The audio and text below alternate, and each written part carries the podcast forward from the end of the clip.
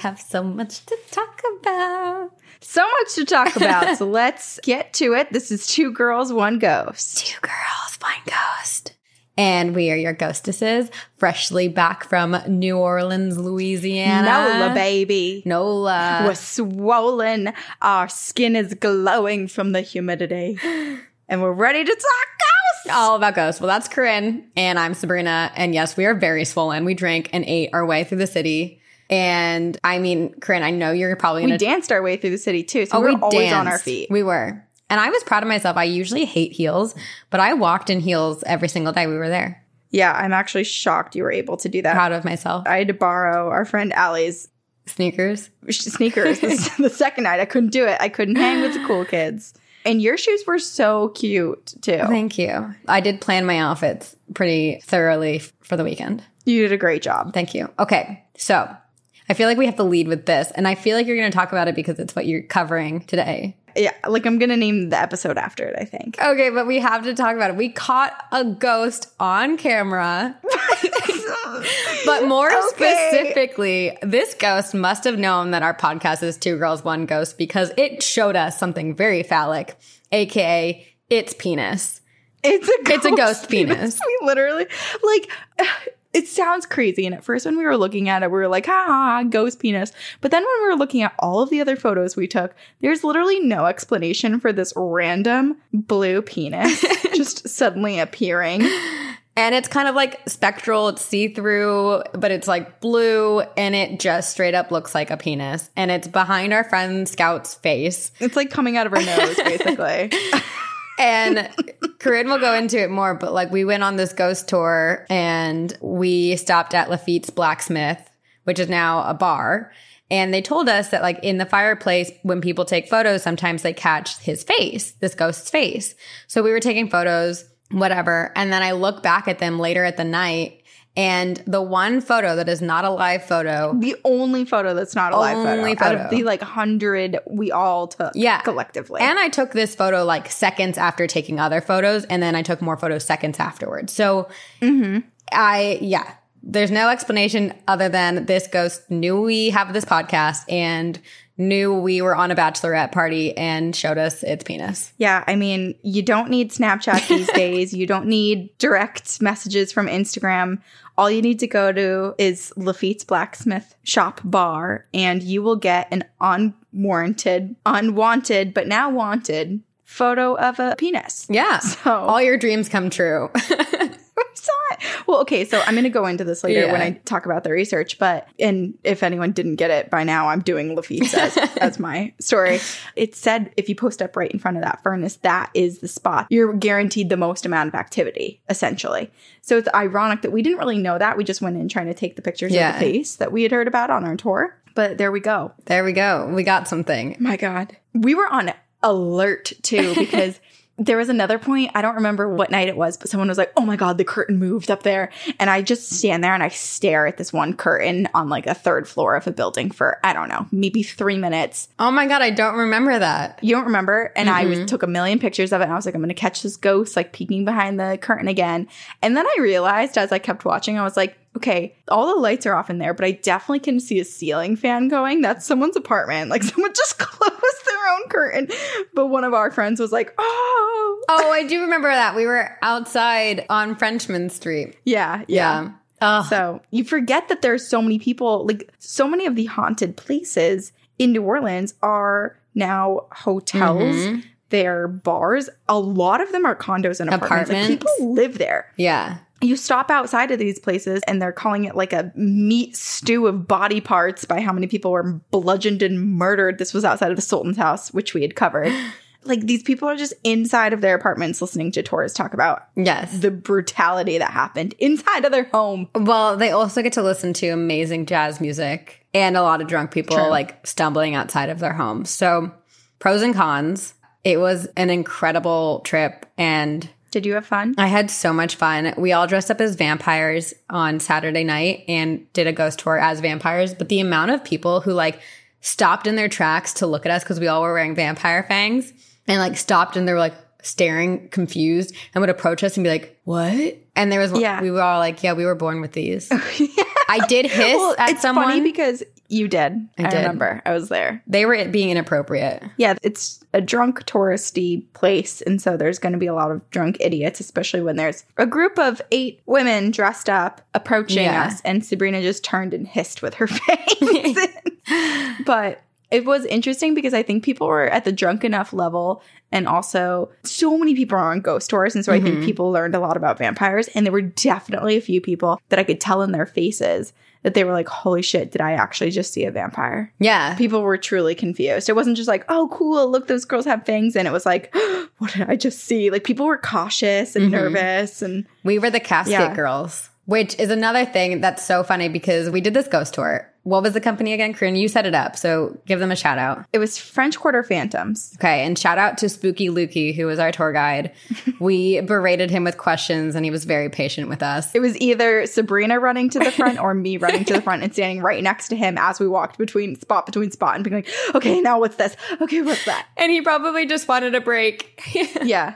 And then some, one of our friends was like, they have a podcast. And he's like, okay. Like, he didn't care. Yeah. He was like, moving on. but then I did talk his ear off about the podcast. He laughed at our name. Oh, good. So we're on the ghost tour. We go to like multiple locations, many of which we had heard about. But it's so funny because we stop outside of the Sultan's palace and you start hearing the story, and Corinne's like, "Oh, this is crazy!" And I was like, "Corinne, you covered this on the podcast." I was like, no, no, I don't think I did. and then we end at the old Ursuline convent, and we're hearing this story about these two investigators who were trying to catch the vampires up on the third floor, and how they like were found murdered the next morning, and like all the blood had been drained from their bodies. And I look at Corinne and I'm like, "Oh my god, I have to do this for the podcast this week." And today I started. And we were like texting about it. We're like, we can't stop thinking about Right. this. This is such a wild, wild story. I can't believe not everyone's talking about it. yeah. this. And it's funny because I know the story of the casket girls because I remember doing that, but I just didn't connect it to the old Ursuline convent. And then I start doing the research and I'm like, oh my gosh, I've definitely done this. And so I had to go back and listen to episode 97. And I entertained the hell out of myself. So congrats to past me. But sure enough, we both forgot the things that we have researched in the past. Well, that's what happens when you're like, you know, three, 400 episodes in. That's Hard to remember all of the topics That's and what true. happens and what story. But it also proves that those stories are so fascinating that like anytime you hear them, they're just so intriguing and captivating. It's just shocking. yeah. Right. Oh my gosh. Oh gosh. Nola has the best food. The best. I'll be thinking about those bacon wrapped dates. I know you couldn't have Couldn't any have because them. you're vegetarian, but man, oh man. The fried green tomatoes. Mm. fried green tomato. Even at the airport, we got what did we got? We got like some green bean thing. Oh, and those it were was really so good. good. Oh man, all of it was amazing. People were cool. It was fun just seeing how many ghost tours were around Mm-hmm. and just knowing that everywhere around us was like pretty much haunted.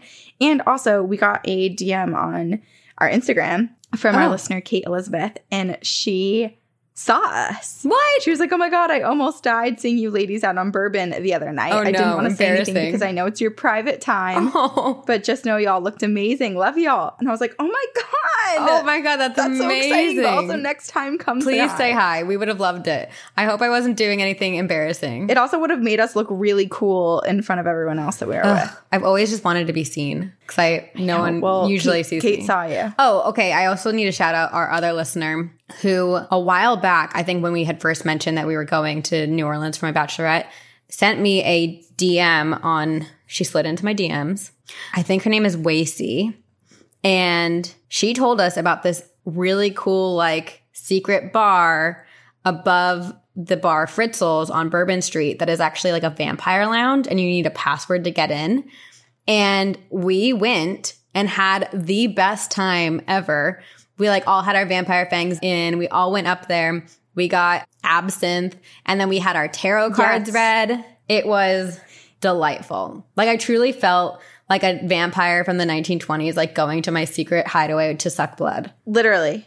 And also, when we went in, there weren't that many people there, too. So it felt like even more kind of exclusive. I think we, there were way more people towards the end of the night, but we, we got there a little early. But it was awesome. Like they had in the bathroom, there were these amazing signs, these My like, gosh. posted signs. Like one of them was, it said, I have a picture of it. It said, absolutely no shape shifting on the balcony. Thank you, management.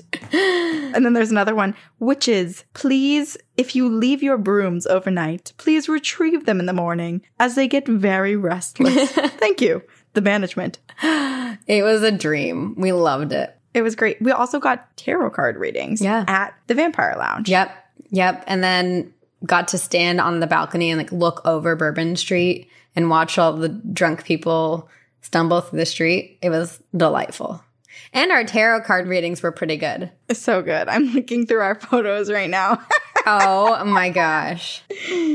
I recently watched Paul Rudd on Hot Ones and he makes his finger into a butt and I made Sabrina look like she was behind a butt and then I sent it to Nick and was like, strippers.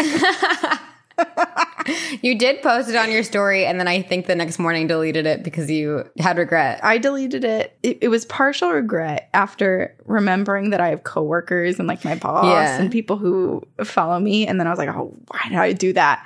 I left it for some time because I was like, Yeah. do I delete it? It got good reactions. Everyone's already seen it. People liked it. People were there Yeah. for it.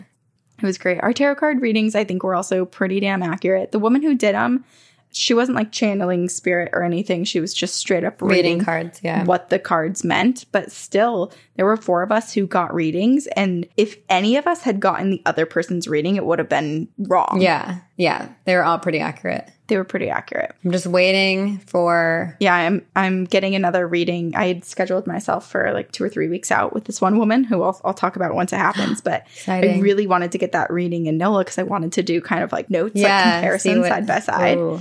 What is it like?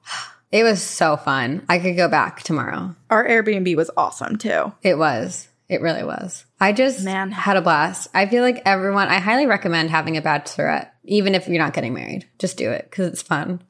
like for your birthday. Like a, a girls' trip. yeah, basically, but make it about you.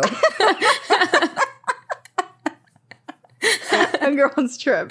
yeah, I guess just go to New Orleans. The one thing that we didn't get to do, which if we had had more time, would have elected for all of us to do, is to go into the cemeteries because they don't bury their dead below the ground Yep. because of the hurricanes and the wetness and mm-hmm. stuff. They could just slip on out.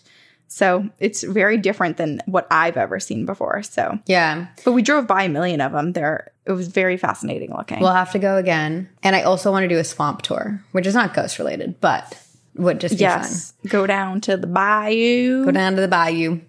Oh, now I'm thinking of all the food. I actually have no interest in doing a swamp tour because I am totally afraid of alligators. Well, you're not like swimming in the swamp.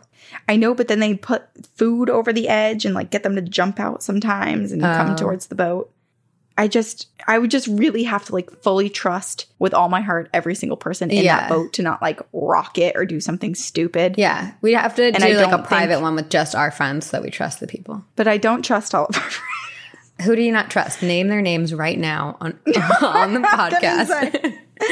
any bit of drink in any of them, none of them. That's true. That's true. So we have to do it first thing in the morning before we drink. yeah, and like hungover, Sober I think, activity. So that the people that could be rowdy sober are are just like laid out. Yeah, yeah.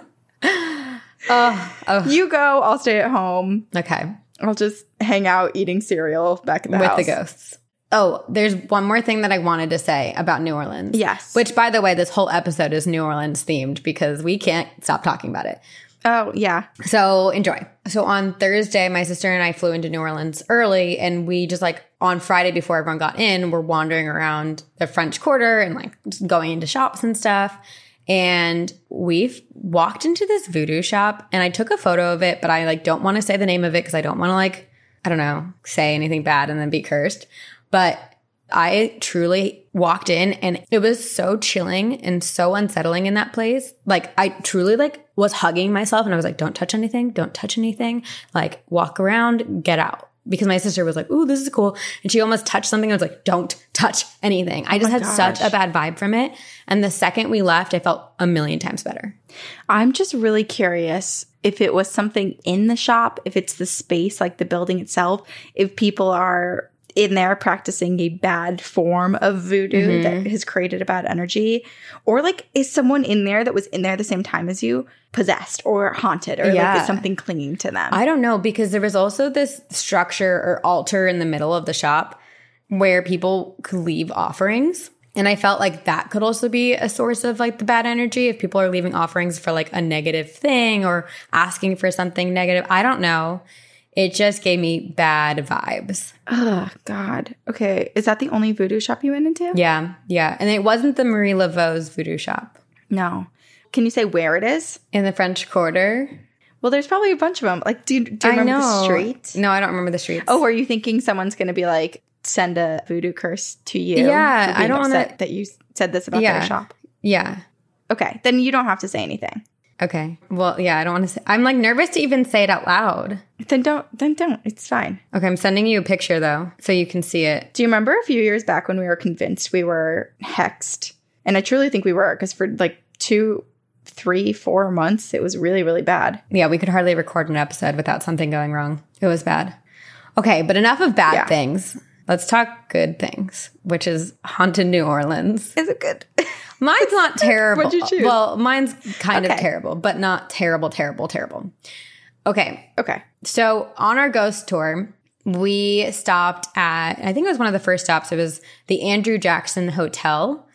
And like Bourbon Street's just down the street, we hear all the jazz music. It's calling us, it's beckoning us. But then Spooky Lukey starts diving into the hotel. And I was like, I'm in. And my attention was piqued. And even our friend Allie, who's like terrified of everything scary, was in. She even told me later, she's like, I think I could do more of these. She liked Really? it. Well, I think maybe I'm putting those words into her mouth, but she did say she she didn't wasn't scared. Well, yeah, she asked me a lot about the ghost tour because I think there were a few people who were nervous going Yeah. in. And I said, I picked one with the whole group in mind. Mm-hmm. If it were just Sabrina and I, we'd be in some abandoned asylum somewhere. But that was not what we're doing to you. Yeah. No, it was great. And so while we were there, so Spooky Lukey tells us a few things and, about the hotel. And then a few of the girls in our group had to go to the bathroom. So like they run to the hotel to go to the bathroom. And naturally, Corinne follows after them. I think she's going to the bathroom. But then I see like the back of Corinne's head standing outside and was like, what is she doing? So of course I run over and naturally Corinne has asked the bellman for ghost stories and if the hotel's haunted. And sure enough, he had a tale to tell. And he said that he had not seen any physical spirits, but that many guests report seeing something. And there was this one story that he was like, this is the one thing that's like the most clear in my head. He said there was a man who was staying by himself. I think he said in block five, but I don't necessarily know what that Yeah, means. he did. Okay. Yes. And the guy had checked in and started to settle in for the night and was like going to sleep. And then all of a sudden, the bellman receives like a frantic phone call from this guest saying, I need to move rooms. But he's like so frazzled and horrified that he can't really express what scared him and he doesn't want to talk about it. But next thing he knows, like the bellman sees like the man's like throwing his bags basically outside of the hotel room and he's like coming running out and he just like refused to go back in the room. And then he changed rooms and never complained again. So what he saw and what scared him so terribly to change rooms, we don't know. But I can tell you the spirits and the history of this hotel and maybe we can figure it out. So the Andrew Jackson Hotel is self-proclaimed historic, charming, and quite possibly haunted. But also, let's be honest, what place in New Orleans is not haunted? Seriously. So the 18th century European style hotel is a local treasure and it's just steps away from the Bourbon Street jazz clubs, the Cat's Meow, which we hit up and we crushed karaoke on that stage and many other historic haunts. It is listed on the National Register of Historic Places and boasts a stunning hotel with beautiful rooms with the iconic wrought iron balconies and is furnished with a lot of old antique old world pieces. But before the Andrew Jackson Hotel was a luxurious hotel, it went through its fair share of tragedy. And the site was originally a boarding school and orphanage for boys who had lost their parents to yellow fever. So apparently, I did a little bit of research, but apparently in the 18th century, New Orleans was quote unquote the epicenter of disease, death, and destitution. And yellow fever basically struck the New Orleans area and was like very devastating. Took a tragic toll on the people living there, especially adults. And it unfortunately left a lot of kids orphaned. So the Spanish colonial government had to take action to provide shelter for these orphaned children. And they built this orphanage for boys in 1792. And they called it a boarding school, probably to make it sound a little bit nicer for these children. Mm. So it was built in 1792. And unfortunately, just two years later, tragedy struck. And in December of 1794, there were massive fires that consumed much of New Orleans and all these old buildings that are no longer there, unfortunately, because this fire destroyed them. And the orphanage was one of the unlucky buildings. It destroyed the orphanage, and while those running the boarding home tried to evacuate the children out as quickly as possible, the flames were violent and quick moving, and five young boys did not make it out. They tragically perished in the fire. And today, people swear to see and hear the boys running around the hotel. But the hotel also seems to have attracted many more ghosts since the fire in 1794. So after the fire, the building was quickly rebuilt and continued to operate until the turn of the 20th century when it then became a courthouse. And the chaos and crazy political stuff that happened during its time as a courthouse is how the hotel Andrew Jackson got its namesake. So, because in December of 1814, then General Andrew Jackson arrived in New Orleans to bolster the city's defenses against a possible British invasion. So, Andrew Jackson, who I'm sure many of you are familiar with his name because he then went on to be a US president, but at the time he was a general and he declared martial law against the British as a military defense. And it worked, and they won the Battle of New Orleans in January of 1815. But despite their victory, Andrew Jackson kept this martial law in place and kept it in place for months, which kind of is like a weird military rule of the state and city. And everyone, including the state senators, started being like, this is weird and shady. They had a bad taste about it in their mouths. And they were like, what is Andrew Jackson doing? What is he planning? Why is he basically holding the state captive? And the senator starts like publicly calling out Jackson. And so what does Andrew Jackson do? He has this senator arrested. And the judge at the time, Judge Hall, orders Andrew Jackson to release the senator so naturally, Andrew Jackson has the judge imprisoned as well. Oh my god. It was just a law and order mess. So finally, Andrew Jackson lifts the martial law. And I'm telling you like the very, very brief history of this just for the sake of the story related to the Andrew Jackson Hotel. I'm sure there's mm-hmm. so much more that I don't know. Anyway, there's more details. But finally, he lifts the martial law, and which in lifting the martial law, the judge was let out of jail but he comes out of jail with a vengeance and charges Andrew Jackson with contempt and forces him to stand trial. But at trial, Jackson refuses to answer any questions. And then the judge charges him with obstruction of justice. And the judge and Andrew Jackson are just like fighting with each other. And it's, you know, no one's seeing eye to eye. So finally, the judge is like, fine, this can all be over if Andrew, you pay a fine of $1,000, which is the equivalent of $20,500 today. So Andrew Jackson pays. But then in 1829, Andrew Jackson becomes the seventh president of the United States and makes a very big name for himself, even if he's controversial today. And wildly enough, Andrew Jackson never gets over his rift with Judge Hall. And in 1844, a year before his death, he and Congress order that Judge Hall repay Andrew Jackson for the fine that he charged him back in early 1814 or whatever that the time was. And that this judge must pay it with interest. So the judge Hall was ordered to pay Jackson $2,700, which is the equivalent of $97,810 today. So there's just like all this drama and Andrew Jackson just cannot let go of it. And while he didn't die there and the courthouse, like it's no longer a courthouse anymore, Andrew Jackson's spirit is commonly seen at the Andrew Jackson Hotel. And I believe the hotel was named after him because of this drama that happened at the courthouse, because it's hysterical and ridiculous. But he is seen kind of like parading through the halls, like with like a little smirk on his face, like he owns the place. Well, it's named after him. it is named so. after him. And it's probably because like in the end he won against Judge Hall. So he's kind of rubbing it in the guy's face. I don't know. Who knows? Maybe he just really liked attention. Like I'm just thinking, like, what if you had a, a statue erected in your honor and your ghost was just always hanging by it, like, hey, hey, you recognize? Do you recognize that person? Do you do you see me? It just feels a little like, look at look at me, look at me. Look at me. Yeah, I mean, yeah. Who knows? He he doesn't really seem to do much other than just walk through the halls with a grin and then like walk around. disappear. Okay, So maybe just living he's living just- up the old times, Yeah. remembering his victories. Maybe. So the courthouse stayed a courthouse and it was home to lots of drama, but otherwise tragedy free. And then the building was demolished in the early 1900s.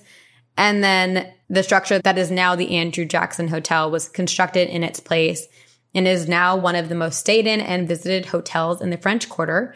And there are so many ghosts who haunt the halls. So the most commonly seen and experienced haunting is that of the five orphaned boys that perished in the 1794 New Orleans blaze. Guests will hear their laughter and hear their footsteps as the boys run around the hotel and play outside in the courtyard. And the hauntings are all pretty similar. Like the boys are really playful but they also like to pull pranks. They'll turn TVs on and off in the middle of the night. They'll like hide things. They'll run through people's rooms in the middle of the night. Like they're noisy because they're just boys just playing, you know? Mm-hmm.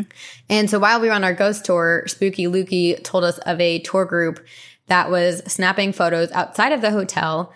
And one person was shocked to find amidst all of the photos that he was taking, there was like, you know, a bunch of photos of like the empty hotel front. So like there was no one outside.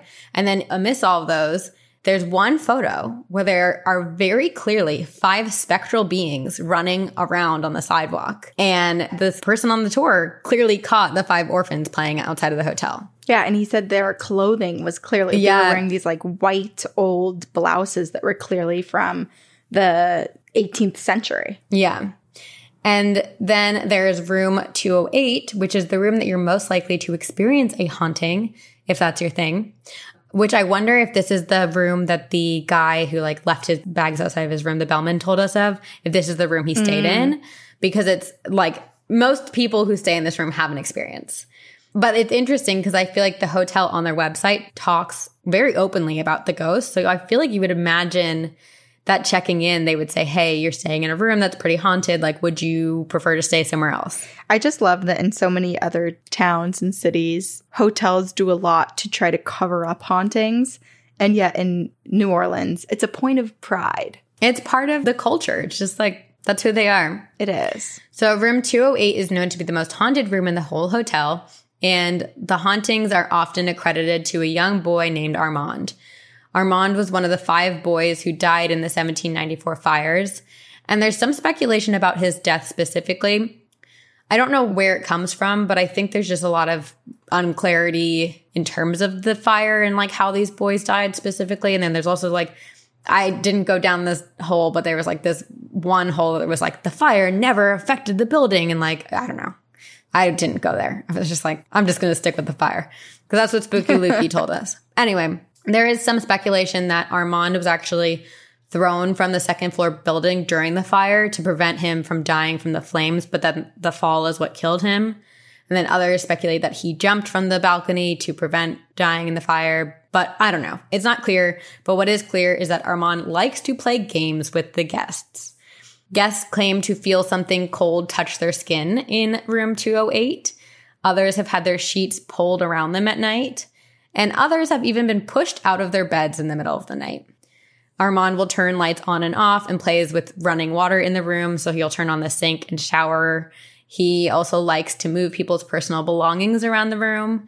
And sometimes he steals things and never brings them back. And while that may be a nuisance, guests all agree that Armand's spirit never seems malicious, but he's playful and sweet.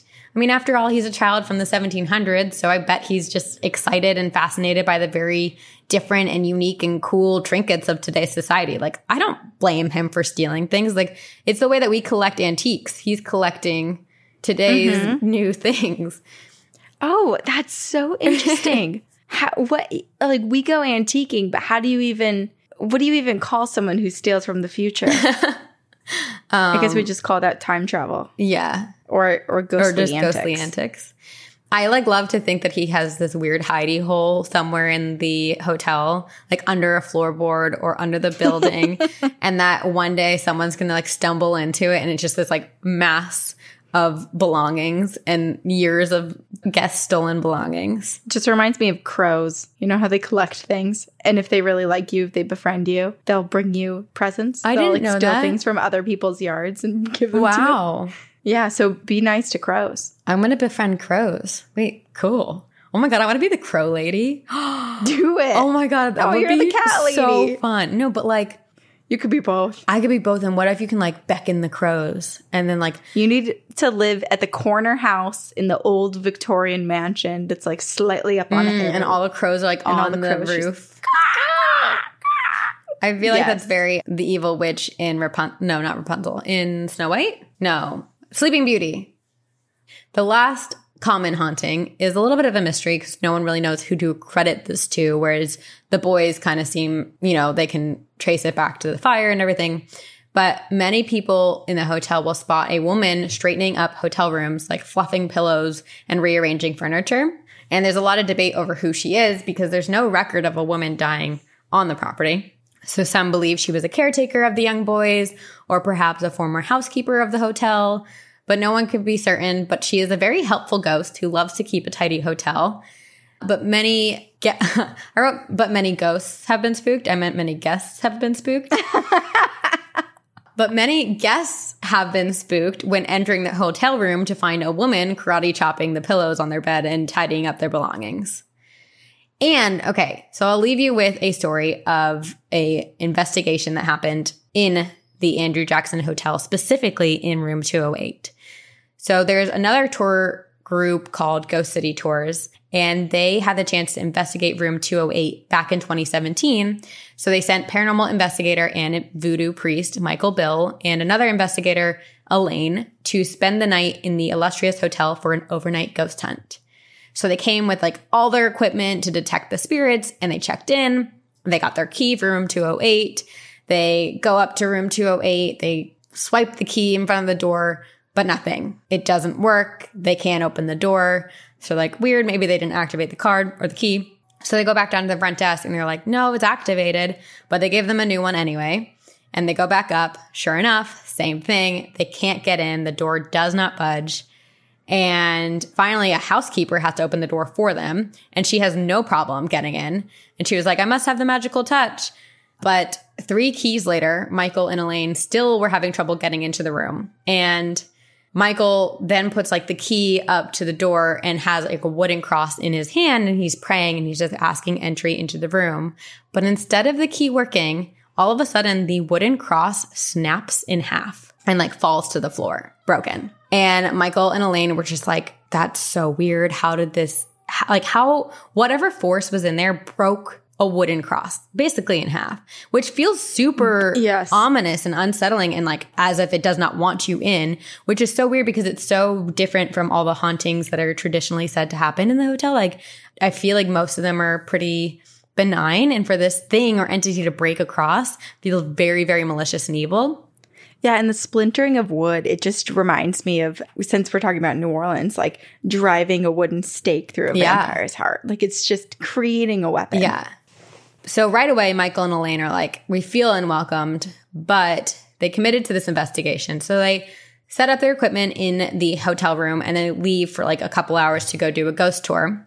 And they return to the room around 10 p.m. And then they start doing EVP sessions with the spirits in the room. They first ask, Is anyone here with us? Are the ghosts of the little boys who died in the fire here with us now? And they get silence. And although they were getting the silent treatment, both Michael and Aline had an intense feeling of being watched. So they decide to play back their recordings, and sure enough, they hear a distinct voice calling out the name Sarah. So then they try to speak to Sarah or whoever's calling the name Sarah. And they're peppering the spirit with questions.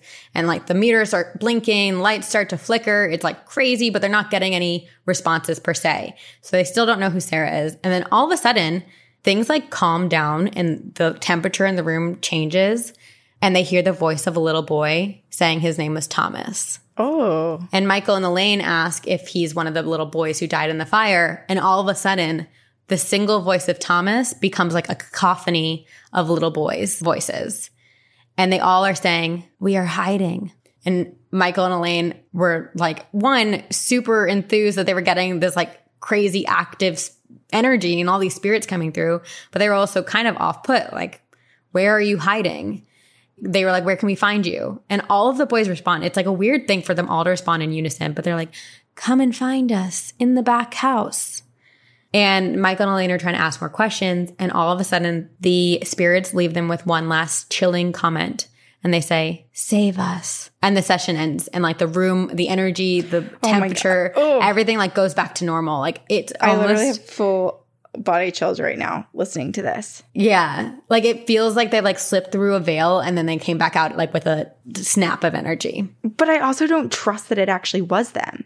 I don't know, with like the breaking of the key and the other whispers that people had heard Yeah. in their ears, wasn't that a female? Yeah. One sang Sarah. Yeah. Yeah, so I don't know. It just feels so incredibly different and so direct that Yeah. it makes me feel like there's something dark that's trying to lure them in and, and use the story of these lost little boys. Yeah. I mean, it's possible because, like, I just feel like any type of spirit can travel through New Orleans. Like, I feel like all of New Orleans is just like a vortex, a portal for the paranormal, just because they're also paranormally active. So I, I believe that while this room traditionally is haunted by Armand the, and the spirits of these little boys who died, it's very possible that like demon Beelzebub can pop up and be like, I'm Thomas. Yeah, it's disturbing and I they're brave for even yeah, I mean, it's their job. That's what they do. So true. I'd be running out the first time I ever catch an EVP, I'd be screaming. but it would be fun. This is the difference between you and I, right here. I would lock the door and you wouldn't be able to leave. the whole weekend when we or not the whole weekend, but when we were doing the ghost tour, every time Spooky Lukey was saying anything like and then blah blah blah blah, blah and you'd be like, Corinne, Corinne, like, should we be here? Should we go there? And I was like, I did ask if you wanted to stake out old Ursuline convent after he said the two women were brutally murdered. I was I was mad. I was like, Are you kidding? Because the whole tour like turned and looked because you're like, Corinne, we would do that. And I was like, Absolutely, You're like, not. absolutely not. Do I want to get 97% of the blood drained out of me by a vampire? No, I do not. It was only 93%. Still good.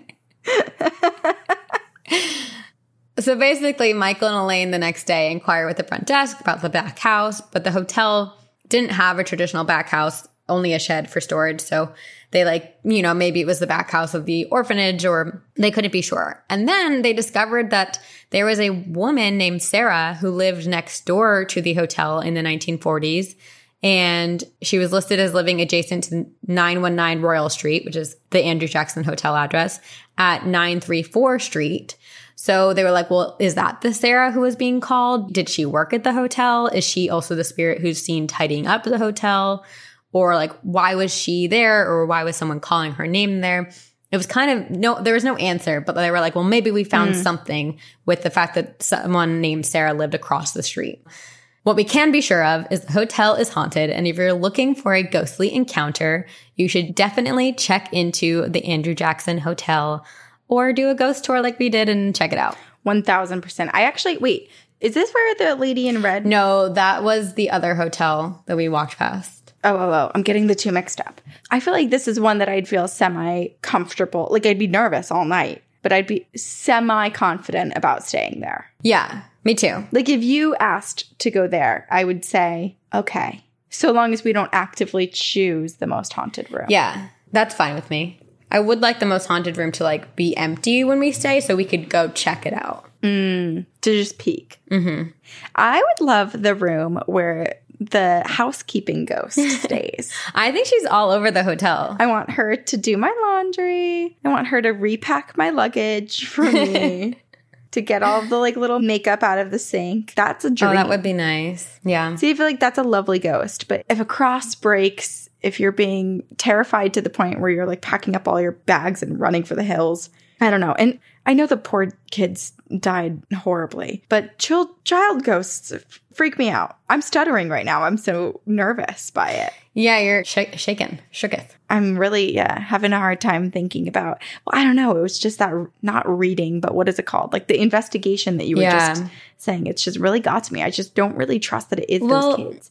And then it makes me concerned for the kids. Like, mm-hmm. what spirit is there? Some sort of collector or creeper type thing that's also there, Right. that's you know potentially threatening the the spirits that normally reside there. It is interesting because I feel like a hotel like Andrew Jackson that is like so open about their ghost encounters. At first, I'd be like, well, why wouldn't there be stories about this like darkness? But then I was like, oh, that's mm-hmm. bad for business. Like, you wouldn't want to tell the negative stuff. You'd only want to tell like the good, fun ghost stories to attract people because no one, I mean, most people don't want to stay in a place that might be possessed, you know?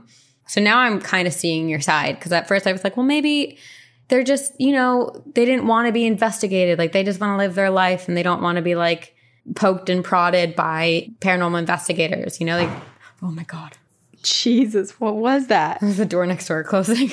I just saw your soul leave your body. I think your eyes rolled back into your head. It was so loud. That was really loud. it also like shook the apartment. Oh my god. Yeah, I thought like a cat fell off of a Well, piece of furniture. Leia is 15 pounds, so she probably would make the same, same noise.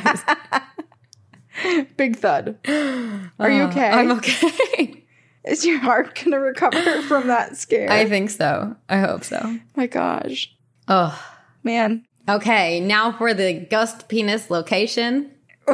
surprise, surprise. They're gonna rename themselves. I'm doing Lafitte's Blacksmith Shop. Yeah.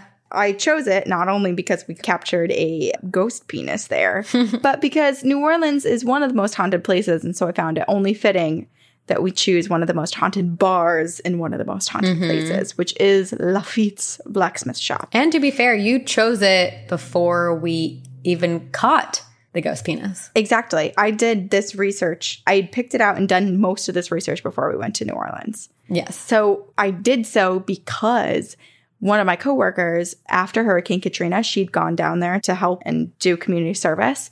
And she had gone to Lafitte's and she didn't experience anything there, but she heard of all of the encounters that people had had. And she was like, You got to go to this bar. It's so haunted. So much stuff happens there. People get encounters like in the bathroom, even. Oh my gosh. It's so haunted. And so I was like, okay, well, obviously I need to pick a ghost tour where we either get to go here or when we go to New Orleans, no matter what, I'm going to rally everyone to go. To and go. so I'm glad we got to go and we actually went in twice. So Yeah.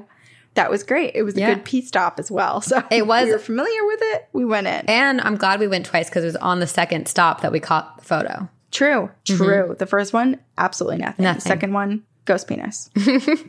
Drink every time you hear us say ghost penis. Why is this place so haunted?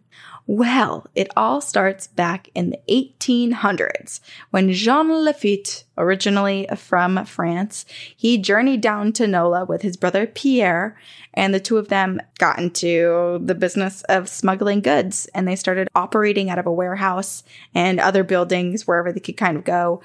And they sold gold, spoons, fabrics, slaves, and there's really not that much record of Jean's personal life. But one thing that I found to be a little bit ironic and horrifying is that while it's known that he and his brother did sell slaves, mm-hmm. he was supposedly married to a freed black woman and had children with her. Oh. And so, for my mind, it's hard for me to comprehend being Yeah. able to do both and like how I don't know. Well, I it makes me wonder if the marriage was not a consensual marriage. Yeah, I'm not sure. And so one report says he married that woman. There's another report that he married some other woman, had like three kids. There's mm. really not a ton of record in terms of where he operated out of, what his personal life was like. But we just know kind of his involvement in certain events and kind of the general vibe that he gave in mm. NOLA. So Jean, he was known to be also quite handsome and charming, which benefited him greatly in his career of theft, piracy, and murder. And then, after the Embargo Act of 1807 was passed, which essentially punished Americans from trading with Britain or France, Jean and Pierre they moved their operation away from New Orleans. So they actually left New Orleans for some time, and then they moved their operation to Barataria Bay in Louisiana. And which is not far. Mm-hmm. So they found great success there. They decided to expand their illegal business and become pirates, which is now what he's known for. So everyone, when they talk about Jean Lafitte, he's the pirate. And so now pirates, he and his brother and various other men, they take to the waters and they make connections with other sailors. They start building this massive fleet of people to all work with them and essentially be thieves together. Wow. So long story short, the US Navy, they invade in 1814. So they find Jean Lafitte, they find his fleet, and they start capturing men essentially. And so now they're in trouble. They were doing great for a while, but now they're in hot water. So then Andrew Jackson comes in and he's like, yo, I'm a general, I'm powerful, I have drama in the courthouse, and I have the ability to send anyone to jail. But I'm going to offer you a deal, Lafitte. In return for your legal pardon and the legal pardon, I believe, of his men, he, Lafitte, and his fleet would have to help defend New Orleans during the Battle of New Orleans, which they did. Hmm. And now this relationship is a little bit rocky because apparently the British, they first offered Jean Lafitte a bunch of money to fight on their side Oh before gosh. Andrew Jackson offered. And Jean Lafitte was like, no, actually, you know, I'll think about it. It's a lot of money, but actually, no, thank you. I'm actually going to offer myself and my fleet to the Americans. But then after he did that, that's when the Navy invaded him and captured him and then basically like forced him into doing what he already said he was going to do. So Interesting. I don't know. It's so much drama back then. So much. Uh, All around Andrew. So much. Andrew Jackson. he is a drama, king. He really, really, we're finding out that he was. He's super He dramatic. was. Loves attention. Loves putting people in jail. Like, I, I know. I feel like there was a lot of miscommunication. They really would have benefited from, I don't know, like a seminar or something back then. Texting. Texting would have been Just- great, but um, Clearly, it wasn't going great. there were them. no time travelers. No, there were not. Well, uh, I don't know. We might find a photo. So the British, they attempted to access NOLA through the Mississippi River, and after a week-long battle and 2,034 British casualties and only 62 American casualties, the British retreated and America won. And then Andrew Jackson, he's celebrated. Everyone's like, woohoo, victory, victory. Andrew, you're so cool. and then 13 years later, he becomes the seventh president of the US. Jean Lafitte also becomes a local hero, minus Ooh. the piracy and the killing. And now many landmarks and buildings are named after him, like Lafitte's blacksmith shop bar. His nicknames at the time included Terror of the Gulf, that's scary, the Hero of New Orleans, and Prince of Pirates. So he was kind of all over the place in terms of his nicknames, and they all feel kind of loaded with different emotions regarding him. So I'm not entirely sure how people felt about him. Hmm. It seems kind of like a love hate relationship for Jean Lafitte and the people of New Orleans. Interesting. And Jean Lafitte apparently he felt like he was shedding the title of being a pirate and he took on the title of privateer. It's a pirate that's employed by the government. Yeah, It's the same thing, but one is just technically approved by the government. Yeah. Exactly. Okay, as if this life wasn't already exciting and dangerous enough for Jean Lafitte, he and his brother Pierre, they become spies for the Spanish during the Mexican War of Independence. Wow. Then, sometime later, he founds a new colony on Galveston Island, which earned millions of dollars through stolen and smuggled goods because he was a pirate.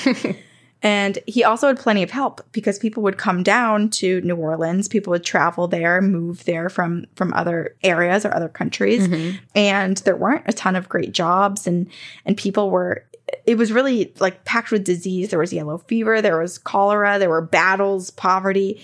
And so, how tempting was it for Jean Lafitte to come say, Hey, come join my fleet, come join my fraternity of men and become rich? And so, so many people did. John Lafitte's fleet is just, I mean, he has to have a fleet. It rolls off the tongue. That's our swamp tour name, I feel like. John Lafitte's fleet. Two girls, one swamp tour featuring the boat called Jean Lafitte's Fleet. Okay. Maybe we should just buy a boat and call it that. Cool. Easier than starting a whole business in a state we don't live in. Yeah. when I'm afraid of alligators. okay. So a whole lot's going on. A whole lot happens in his life.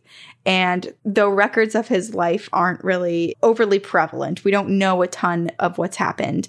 We believe he was at one time married, that he may have had kids, and the way that he died is sort of a mystery. People kind of are like thinking maybe he escaped somewhere. Some other people are like, no, he definitely died and is like buried in New Orleans area. Other people think he's somewhere buried in Louisiana. There's a million guesses. Mm-hmm. No one actually knows when he died or what happened, but people do believe he he must have died back in the 1720s sometime because kind of dropped off the map after that. But it's rumored that he and his brother, when they were operating in New Orleans, that they operated out of the building that is now Lafitte's blacksmith shop bar. So Jean, as the lead smuggler, and his brother as a blacksmith, obviously there we um, are, are the inspiration for this name. But regardless of how long they were there or what they did there, the shop itself, this bar, is impressive as it's one of the oldest surviving structures in New Orleans, built back in the 1720s, Ooh. and is right at the corner of Bourbon Street. So it sees a lot of action. Mm-hmm. And a lot of action is seen at Lafitte's. For it is haunted, as you know. As and it really does look haunted. And one thing that I didn't realize when we were there, Sabrina, is that most of the building doesn't actually have electricity. Yes. And that's why it's so spooky because there's so many different candles lit around. And I kind of was thinking, like, oh, atmosphere. But no, there's not a ton of electricity rigged throughout that building. Yeah. That's why the bathroom was so hot. Oh, it was steaming hot. Yeah. Well, I don't want to live there. So the first spirit scene by many, many people, surprise, surprise, is Jean Lafitte himself. He appears as a full bodied apparition, so you see his whole ass body, and he appears in the bar on the first floor and occasionally in the men's room. And the way people describe him is a little bit creepy because people who see him are like, yeah, he never says anything to anyone. He just stands off by the side in a dark corner, lurking, staring at someone until the person eventually looks over, notices him, and then he disappears. He's just being a creep. Um, maybe he's the one who exposed himself to us. maybe. Honestly, could have been. He knew you liked pirates. Andrew Ranson still has my heart. Sorry, Jean Lafitte. But sightings of Jean Lafitte, this is what's so wild to me. I feel like so many times when we talk about haunted places, it's like, oh, people have seen numerous times. And numerous times means like two, five, eight. Mm-hmm. But this happens really often. People see him all the time. It is like if you spend enough time there, if this is your regular drinking spot, chances are you're going to see Jean Lafitte. Wow. And if you're not going to the men's room, he's often around the fireplace entrance. That's where people see him most. And actually, while Spooky Lukey told us that we didn't have to worry about going in the ladies' room when we clearly some people from our group were maybe a little nervous. Online reports do say that some women feel a flirty pinch from someone while in the restroom, presumably Jean. So, the fireplace. This is where he is often seen. This is where he spends a lot of time. This is where myself and Scout sat as Sabrina took pictures of us. and our tour guide told us that there was a man who was caught stealing from Jean Lafitte. I believe that's what had happened, what he said. But basically, as punishment, Jean put this man's head into the burning fireplace killing him. Mm-hmm. And so now, when looking into the fireplace, people sometimes spot a full face of a man. And it's this man, this man who was murdered by Jean Lafitte in this fireplace. The guy has round, chubby cheeks. His face appears in anguish as if he's in pain. And out of all of the stops on our tour, our guide, Spooky Lukey, he said that also, I don't know if we gave him the nickname Spooky Lukey or if he called himself Spooky Lukey. But if he ever listens to this episode, I think he might be horrified that we only call him only call him. Okay, to be fair, he did give himself that name. I think he did. Didn't we say like, "What's your social media?" And he was like, "Spooky Lukey." Oh, I don't remember that because I do have a brief memory of you making up that name, but then you told me that he introduced himself like that. So I don't know. I thought he did. It's possible. I'm gonna look up. Spooky Things Lukey. are blurry when you're scared and walking the dark streets of New Orleans. Yeah. So Spooky Lukey said that out of all of the places he's been, like he's been in New Orleans since he was 16 years old. He's super interested, obviously, in the history and now is a ghost tour guide. Mm-hmm. And he didn't necessarily super believe in spirits before, but he said that out of the 3,000 some photos he's taken in this fireplace over the many years of him living there and the many stops he's done on ghost tours there, he's caught the face of this man in the fireplace over a dozen times. Yeah. And we did not catch a photo of anyone's face, but we did capture a penis. Something probably better than a ghost face because it is the most on brand thing for us. It looks like, you know, in Ghostbusters, how they're all like green. This is like bright blue. This is like serious. And at first I was like, oh, well, it's the flame from the furnace. And then we realized like this furnace is not a electric, like gas No. working furnace. You see all of it. It's just stone and soot. It's like a straight up uncircumcised penis. I mean, we'll post it on Instagram. People can tell us if they think it's just a weird trick of the camera or if they think we got a penis on camera, which I think we did. I think we got a penis. it's like the least scary ghost photo you could ever catch because you're just like, what? What is this? But it's just like so, especially just looking from like this picture to the next, there's nothing that changes. There's no like weird lighting that could have caused it. It's just a straight I'm jealous up. that it's coming out of Scout and it's not coming out of my nose. but it is pointing towards you. pointing towards my head. Interesting. Well, Jean Lafitte, I'm taken. But delighted that you exposed yourself to us and now we can share it with, all our of our listeners. listeners on Instagram. Yes. Okay, so moving past ghost penises and going on upstairs to the second floor of Lafitte's blacksmith shop, there's another spirit who's rumored to be a woman who lived here in the 1890s. There's not a ton known about her, but some people think that she completed suicide on the upstairs floor and that's why she's still there and, and hanging out. And while John and the spirit of the fireplace man who he murdered show themselves quite frequently, this woman actually has only been seen a few times. So she's not super prevalent, but still talked about. But if you encounter her, you'll probably never forget it because, similar to what you were saying in your story, Sabrina, she's known to whisper your name in your ear. Ooh, that's spooky. Yeah. And I'm like, okay, I don't know if I'd rather that or see the glowing red eyes of possibly a demon that lurks around the building.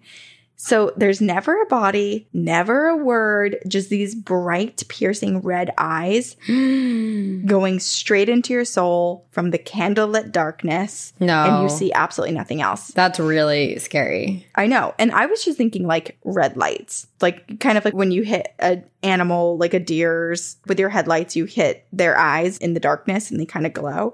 That's what I was picturing. But people were saying that like, You'll know if you make eye contact. Like it's very Ugh. clear that the eyes will freeze on you, they'll focus on you, your heart will start pounding. So unsettling. Yeah. I mean, you probably wish that you had another drink so you're a little less aware of your surroundings Yeah. in this case. But you don't really have to worry too much because the eyes don't do anything. Okay. To my knowledge, no one gets followed home, no one gets attacked, no one gets scratched, no one gets anything except for this horrifying moment because then the eyes, after locking into you, piercing into your soul and staring at you, they fade into nothing. But rumor has it that these eyes are there, and you might actually want to befriend these eyes after I tell you this, Oh. uh, because there's buried treasure, and the eyes are guarding the loot. oh, oh, it's buried in the bar?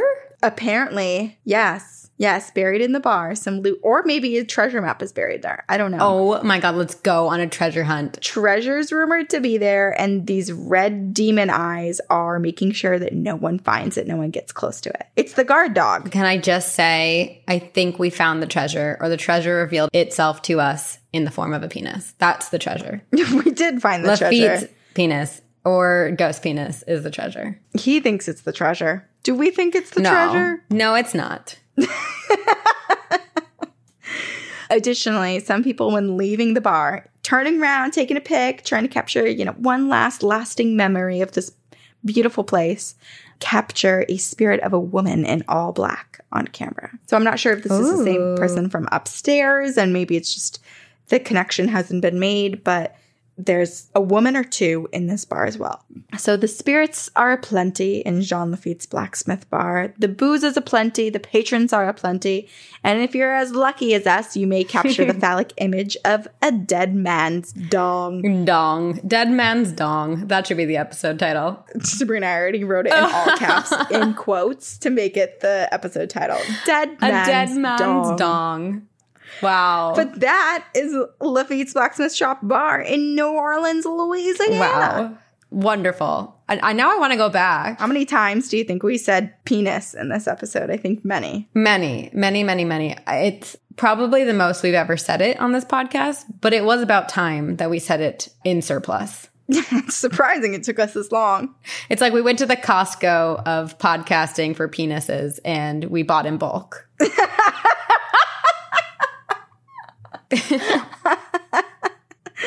Oh, now I'm searching for the picture.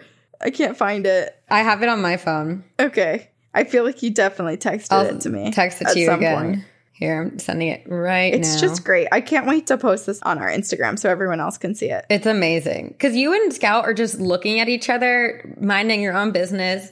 Well, we don't know. Yeah. We don't know that someone's exposing themselves. It's funny because this time I wasn't trying to take a photo for the fireplace. Whereas, like, when we first went in, I was taking photos just to try to catch something in the fireplace. But this time we were waiting for my sister to go to the bathroom and we were just sitting by the fireplace waiting for her because there were two seats right there. And I was taking a picture of you two. And that's when I caught it. Yeah, we were just hanging out. So interesting. Mm-hmm. And truly, the photo, the photo I took right, so they're both taken at 10:04 p.m. The first photo I took is the one wh- where I caught the ghost penis, and then the second one is a live photo, also taken at 10:04 p.m. And there's nothing I mean, they were back to back. I remember. Yeah. we were sitting there. taken in the same minute. Should we send this to Spooky Lukey? Guess thoughts? Yeah, do we have his number? No, but we do have the number of some band whose number That's I true. got. They were amazing. I was like, "Where are you guys playing?" They're amazing. Also, now that I'm looking at these photos, just saying to all you vampires out there, how do you smile with your fangs? Because it was really hard to do. And I felt very awkward smiling with fangs. also, putting on lipstick or chapstick and then trying to rub your lips together, Yeah, you can't you can't. because you get stabbed by the fang. I gained a lot of sympathy for you, vampires out there. yeah, are your fangs? Are they just always out, or can Are they retractable? Like, how do you? Yeah, we have questions. Let us know. You can be anonymous. Vampires was very much the theme of that weekend because we all had very delayed flights and spent quite a lot of time in the airport in New Orleans. You know, if you ever need a restaurant in MSY airport guide, I probably went to every single one of them. Scout and I were in the airport for far too long and we ended up watching Twilight and so it just became a theme. And then I got It home. truly did. And I've now since getting home from New Orleans seen every movie of Twilight or rewatched. If you are in the airport and you go to MoPho, their green beans Oh my are god, amazing. delicious. They were really good. Highly recommend. highly recommend Twilight and green beans in Yeah. the airport. Great combo.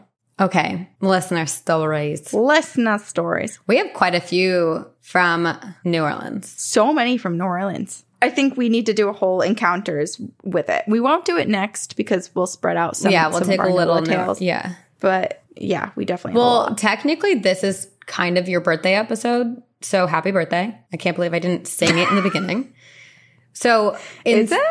Because it comes oh. out August 1st. Oh, happy birthday to me! So, because I made this about me, the next encounters, you should pick a theme and we'll make that your birthday episode. Okay, I also picked a birthday episode just for August eighth. Or wait, no, August whatever whatever it comes out, August fifteenth. Well, great. So, you'll also pick an super- encounters theme. Okay, great. You get two. Because I want to keep my birthday pick, Oh, we can keep it. I'm not taking that back from you. so I'm making us do it because I want that topic. Okay, good. Okay. So, this is a story from Kay, and it's called New Orleans Native Here, Witches, Vampires, and Voodoo Oh My. Hey, ghostesses, love the podcast and got so excited when on one of the encounters episode, Sabrina said she was wanting to go to New Orleans. I live right outside of NOLA, which is what we Louisiana natives call it. Okay, well, now we need to call it NOLA forever because we're natives now. and I wanted to share with y'all some great places the locals go to and also my very spooky New Orleans stories because let me tell you, Nowhere is spookier and crazier than NOLA. Nowhere. Also, the food, yum. So good. So, pretty much anywhere you go in New Orleans is hella haunted. There are stories of ghosts, possessions, vampires, witches, and you guessed it, voodoo. And since I have stories for days and this email could be a novel, I'll just start with the haunted hotels I've stayed in. And this is when I lived about an hour out. Once I was working an art show in New Orleans for the weekend, so my husband, boyfriend at the time, and I stayed at the lovely Frenchmen Hotel located on Frenchmen Street, which is known as the Arts District anyway. The Frenchmen Hotel is a beautiful and quirky little boutique hotel, and every room is different and has its own unique style. The night we were staying, we got to our hotel room at about 1 a.m. after the art show was finished that day, and we were both so tired after setting up my art booth all morning and working it all that night. We were ready just for showers and to go to sleep, and the bed was so comfy, or maybe we were both just so tired, we both passed out immediately. That was until we were awakened by loud stomping and screaming coming from the room right above us. My husband and I both woke up and looked at each other like, what the fuck is going on? And once I was slightly more aware, I began to hear everything that was happening in the room above us. And let me tell you, I get chills just thinking about it. It seemed to be a young teenage girl screaming at her parents. At first, it seemed very normal. The girl was screaming, saying she hated them and how she wished they were dead. And my husband and I looked at each other and rolled our eyes and groaned about teenagers, which is funny because he and I were literally 21 at this time. And we both tried to ignore it and get some sleep. Soon, though, the shouting became literal screeching. Like I kid you not, screeching, like an actual banshee screech. I could hear her parents trying to calm her down, but the screaming got louder. And then the screaming turned guttural. A deep, dark growl came from what used to be this teenage girl's screech. A deep voice came from this girl saying, I'm going to kill you. Jeez. Then she said, I'm going to kill you in your sleep and no one will ever know. Oh my God. And then she laughed a crazy maniacal laugh. The parents were saying, but we're your parents. You can't talk to us like that. And the mom, I presume, screamed and you could tell she was crying. And this girl was yelling, You aren't my parents in the voice and was taunting them, saying, You're Katie's parents. And I looked at my husband and was like, Nope, nope, nope, nope, we gotta go. I've had a few weird experiences with possessed people. Oddly enough, they've always been teenage girls, which kind of feels accurate though, right? And I was like, No way, I am hella out of here. And him, being the calm one and the skeptic, was like, It's fine, it's just a teenage girl fighting with her parents even though I could tell he didn't quite believe what he was saying. I told myself that was all it was so I could get some sleep, and I looked over at my phone and got a little chill. It was 3:30 a.m., and all of this had started at 3 a.m., the witching hour. In the morning, we went and asked the hotel clerk if anyone had reported any disturbances the night before, hoping we weren't crazy and that we didn't make it all up. And the hotel clerk said, um, yes, there was. He said it uneasily. I asked if it was the room above our room and he nodded his head. We asked if he knew what had happened and he looked unsure and then explained that the police had to be called due to a heated argument between a 15 year old girl and her parents. He looked like he didn't want to say any more, so I said, Yeah, it was really weird. We heard the whole thing and she sounded, um, almost possessed. My husband tried to laugh it off, but the hotel clerk looked at us, leaned over, and whispered, She tried to kill her parents with a knife. And oh they leaned back God. and acted like nothing had happened and goes, Hope you had a nice day. I was so shocked.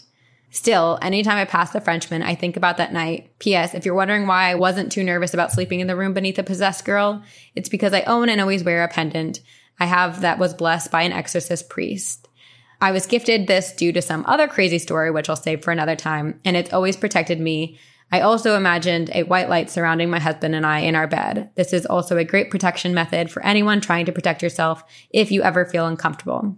My second story is when my friends and I stayed in New Orleans for my bachelorette trip. Same Z, Sabrina. My best friend was super last minute, so she booked us at one of the only hotels still available on a busy ass weekend in October. And my BFF always gets us into sketchy situations, so I should have known. Anyway, she got us all into a hotel called the Historic Streetcar Inn. Now, this place only has two stars, and trust me, that's more than it deserves. We walked into the lobby, and it was a super cute lobby, and the layout was sort of like a shotgun house. The hotel was locked, so we had to be buzzed in. Once we got to the main desk, the manager checked her list, grabbed our room key, which was an actual key, and went to go check the room while we stayed in the lobby. The hotel had a very creepy old house vibe, and that made sense because this hotel used to be an old Victorian house that was built in 1897 and was a townhome to a prominent family in New Orleans that they later converted into a boutique hotel. As we were waiting for the manager, a middle aged couple burst out of the room and stormed to the front desk, yelling, Don't stay here. At this moment, the manager walked back in towards the desk, saying, What are y'all trying to do? And the man screamed, Are y'all trying to kill us? This place is completely unsafe. The desk clerk was saying, Sir, sir, calm down. What's wrong? The man said, The chandelier in our room above the bed, it fell. What if we were in the bed? What if it happened while we were sleeping? The woman screamed, and the manager was so shocked and had no idea how it could have happened. The man yelled, It must have been faulty because the chandelier started swinging wildly and then fell on our bed. The manager was like, I can get you a new room. But the man was so angry, yelling, No. His face was red at this point. No, we want our money back. There's no way we are staying here. The manager continued to apologize, issued a refund, and then asked the bellhop to help them with their bags. Once the situation was handled, the manager apologized to us and walked us to our room. Our room was located in the annex. They built other rooms outside of the actual house for more guests to stay. Needless to say, we were actually relieved not to be in the main house with its haunted, cough cough, I mean, faulty lighting. I was not trying to live the Phantom of the Opera getting killed by a chandelier scene. Anyway, the manager gets to the room and uses her key to open the door. And when she opens the door to our room, there stood a man rolling an empty wheelchair around. When he noticed us standing in the doorway, he slowly walked up to the doorway and stopped, dead silent, and just stared at us, saying absolutely nothing. Excuse me, sir, the manager asked. How did you get in this room? Mind you, this manager had just checked the room before she came out and got us. And the guy just stared at her as the manager continued to say, Sir, how did you get in this room? The man didn't move and didn't speak. And the manager turned to us saying, I'm not really sure what's happening since I'm the only one with the two keys and I have both of them right here in my hand. And I also just checked this room and it was ready for your stay. So then she goes, let's get you another room. She walks us back to the front desk. And as we're walking back, we turned around and the guy with the empty wheelchair was walking slowly behind us. The manager was so confused. Sir, do you need anything? And then she continues to follow him and she turns a corner and then looks back at us and says, he's gone. We all what? looked at each other knowing full well we should not stay there, but also knowing that there were no other hotels that we could afford that had rooms available. So we waited as the manager double checked her logbook. And as we were waiting for her, the hotel maid started walking by.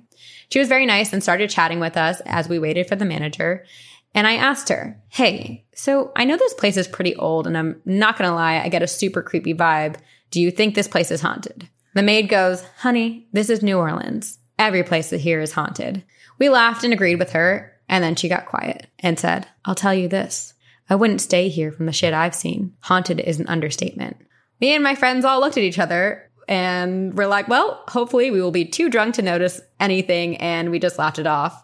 Hopefully we make it back from Bourbon Street alive and everything's okay. That night we got back fairly early, like around midnight. And as hard as I tried, I woke up at exactly 3 a.m. and kept getting the creepiest feeling. I got absolutely no sleep and just kept imagining a white light around our little group in the room. And oh, also, I forgot to mention the new room that we ended up staying in was located right above where the old room had been. The room with the empty wheelchair ghost. That room. Yikes. Needless to say, I got no sleep, and when 6 a.m. rolled around, I woke everyone up so we could get the hell out of there. New Orleans is literally the most magical place, but keep your wits about you because New Orleans is the other side. LOL. Stay spooky, my friends. With much love, Kay. The wheelchair ghost is, I can't, I don't even know how to make sense of this because it's not just like a quick sighting and then disappeared. Walks up to the hotel manager and is just staring at her. Many seconds are going by. The fact that this man stood there, stared at them, like walked towards them, didn't answer them. The manager was like, okay, like, well, let's just go find you another room. Like, didn't do anything. I mean, maybe the manager knew it was a ghost, but didn't want to spook them out. But for it to then follow them and then the manager goes to check it out and is like, do you need anything? And then he disappears. It's like, that is a very, very active, high energy spirit. Also, I have a question about the wheelchair. Is the wheelchair always there? Was that part of the ghost? Did he leave that behind? It kind of felt like it was part of the ghost. Like, don't you think they would know if they had a wheelchair on property? Right and just randomly in a room that she had just been in. Yeah, I don't not like it. oh my it. gosh. No, this is so creepy. And it feels challenging. Like the fact that this spirit just like walked right up and just stared at her. Yeah. Ugh. It feels like it's taunting her or just taunting anyone. All of them. I mean, it has too much energy for comfort. I am glad though that it happened with the manager because had they gone up to their room by themselves and then like been like setting up mm. and then see this man like pushing a wheelchair out of the bathroom or somewhere else, like I feel like being trapped in the room and then having that happen versus opening the door and having that man in there, I feel like I'd prefer the latter. Yeah, absolutely. Oh god, just imagine coming out of the bathroom and just squeaky wheel of a wheelchair and you're I can't. you see that guy just approaching you out of thin air. No way. Oh my god! And then that first story. Oh well, okay. Yes. First of all, I Oh my also want to research the old stagecoach inn because it sounds like everyone has hauntings there or experiences. Yeah. But then the first haunting, holy crap! That is I know. I need to know what happened to that girl. Like, did she receive the right help for what was Yeah. happening to her? And it's also interesting because oh god, Jesus. I Oh my hate. god. Whew. That even scared me. and I'm not in the room. Microphone falling. My microphone tends to fall, but it always falls at the scariest times. you need to duct tape your microphone to the stand. I think I need a new like holder for the microphone. Oh my god. Literally always the worst time. Literally. always. What I was gonna say uh. was what really makes me think that this poor girl and the poor parents, I mean, first of all, but like what makes me think that she was actually possessed is the fact that Kay heard this girl say, You are not my parents, you're Katie's parents. You're. Katie's parents. It, like something else was speaking out from her. That's the way it sounds, at least. Like, I need have you seen Conjuring 3 yet? The new one? no, I haven't. Okay, well, I really want you to see it. It's on HBO Max, so you can watch it. But there's a sequence when the possessed guy.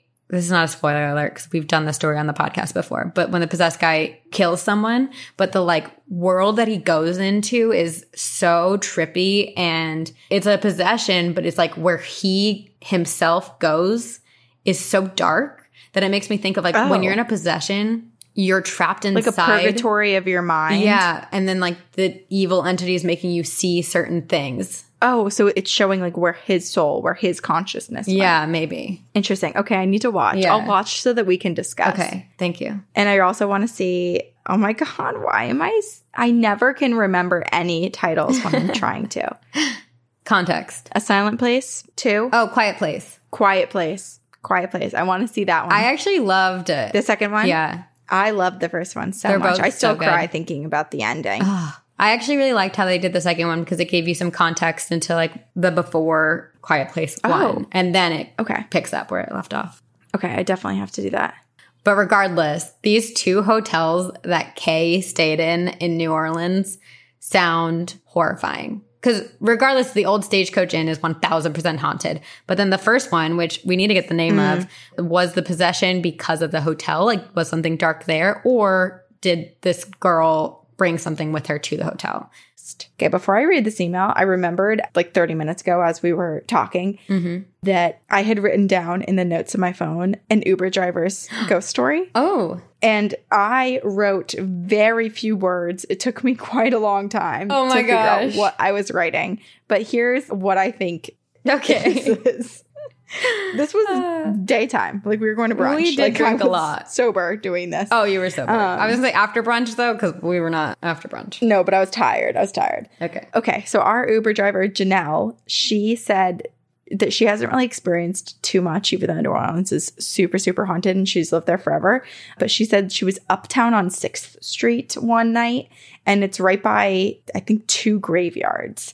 And there were a couple people outside, and she just walked by and said hi, and then immediately turned back around, just like kind of, you know, get a little glance at them, and they were gone. Like literally no one was there. Mm. She said hi to people that were chilling right outside of that cemetery that were not there. Just a one to two seconds later when she turned back around to glance at them. wow. So these ghosts, they're just hanging out. They're just all over hanging the place out. They're on everywhere. streets, in your sheets, In the fireplace. In the fireplace, clothes and not. okay. So I have one. This is from Allie. And I'm wondering if she stayed at the same hotel as the last listener you just read the email from. Oh no. Okay, she says, Hi, Corinne and Sabrina. I just started listening to your podcast and I absolutely love it. I've always been interested in the paranormal and grew up reading ghost stories with my grandpa and sister. Oh. Once I even got in trouble with my aunt because I told my younger cousin a scary story that I had made up and he couldn't sleep for a week. That's amazing. Anyways, when I was touring colleges during my junior year of high school, my mom and I went to New Orleans to visit Tulane, where I ended up going. We spent the night at the Dauphine Orleans Hotel in the French Quarter. If you've ever been to the French Quarter, you can see that they really play up the paranormal there. Ghost tours, vampire tours, murder museums, apartment rentals that specifically advertise being haunted, Oh etc. The hotel we stayed at is supposedly haunted by numerous ghosts. In fact, the bar of the hotel, May Bailey's Place, was investigated on ghost adventures, which I'm a huge fan of. Hmm. well, the first night there, my mom and I woke up at exactly the same time, the stroke of midnight. It was weird because there wasn't a sound or anything that really woke us up. It was just a feeling. We both felt like something was watching us, and it was creepy that we just both woke up at exactly midnight. My campus tour was the next day, so I forced myself to brush it off and just go back to sleep. The next thing was what really freaked me out, and still to this day, I cannot explain how this happened. First, I have to mention that I brought a small pink travel blanket with me to use on the plane and when we got to our room at the hotel, and I took it out of my bag. I folded it, I put it on the armchair next to the window, and now that you have that info, I woke up at about 6 a.m. the next morning. I'd been sleeping on my stomach like I usually do, and out of the corner of my eye, I saw something pink on my back. It was my pink travel blanket sitting there, perfectly folded on my back. I was so creeped out that I jumped out of bed. I woke up my mom. I asked her if she had put it there because I know I definitely didn't. And she said that she didn't and hadn't even got out of bed the entire night. It's been years since this happened, and when I tell people, they often ask, Are you sure you didn't do it? Maybe you were just half asleep and you don't remember it. Well, my response is, If I were to put the blanket on my back, why would I leave it folded? It just doesn't make any sense. And on top of that, the room was warm as it was summer, and summer in New Orleans means a lot of humidity. I think it was the ghost because it's the only explanation. I'm just glad it was friendly. I also wanted to share info about for rent signs for apartments specifying whether it's haunted or not. I found this cool blog post about it, and it's chambersarchitects.com. Ooh. Love the podcast and can't wait to keep listening. Stay spooky, Allie. Wow. Well, okay. It does sound like a nice ghost if it's putting a blanket on her back. Yeah, like maybe she like looked a little cold or just looked like she needed some comfort and they thought this, Yeah. You know, soft fuzzy pink blanket would do the trick. Yeah, maybe. I mean, This reminds me of the woman in the hotel that you covered, the sort of the housekeeping Yes. ghost that she goes Yes, around yes, and she tidies and she does nice things. yeah, I'm always fine with a ghost that does nice things. I figured we may want to end on a story like that. So that's why I picked this. That is nice. I appreciate that. Oh, wow. I love New Orleans. I want to go back. We need to go find Lafitte's Fleet's treasure, the real treasure. Now that I know that there's treasure there, I'm pissed that I didn't know ahead of time, didn't spend more time just, you know, digging at the ground. Just Corinne outside the bar with a shovel. For like, where'd you get that shovel? surrounded by ghost penises. Oh my gosh. Tons of them. They're all over the place. Wow. There are plenty. Well, if you've been in New Orleans and caught ghost penises or seen any spirits or just been and want to tell us about your awesome time, or if you have any ghost stories at all or alien stories, whatever, please email them to us at two girls, one ghost podcast at gmail.com. You can support us by rating and reviewing on iTunes, by subscribing on iTunes or wherever you listen, by telling all of your friends about us. That would be awesome. Mm-hmm. And then we also have Patreon if you'd like to support us that way. We have merch on our website. You can follow us on social media as well. We've got TikTok. Now Sabrina's on TikTok Uh-huh. because I made her do a TikTok. We have Instagram. We have a Facebook group with awesome moderators. And real quick, we want to say thank you so much to our editor, Aiden Manning at Upfire Digital and the whole team over there. We're so appreciative to have found you. Thank you so much for editing our podcast. And we will See you on the other side. Very spooky.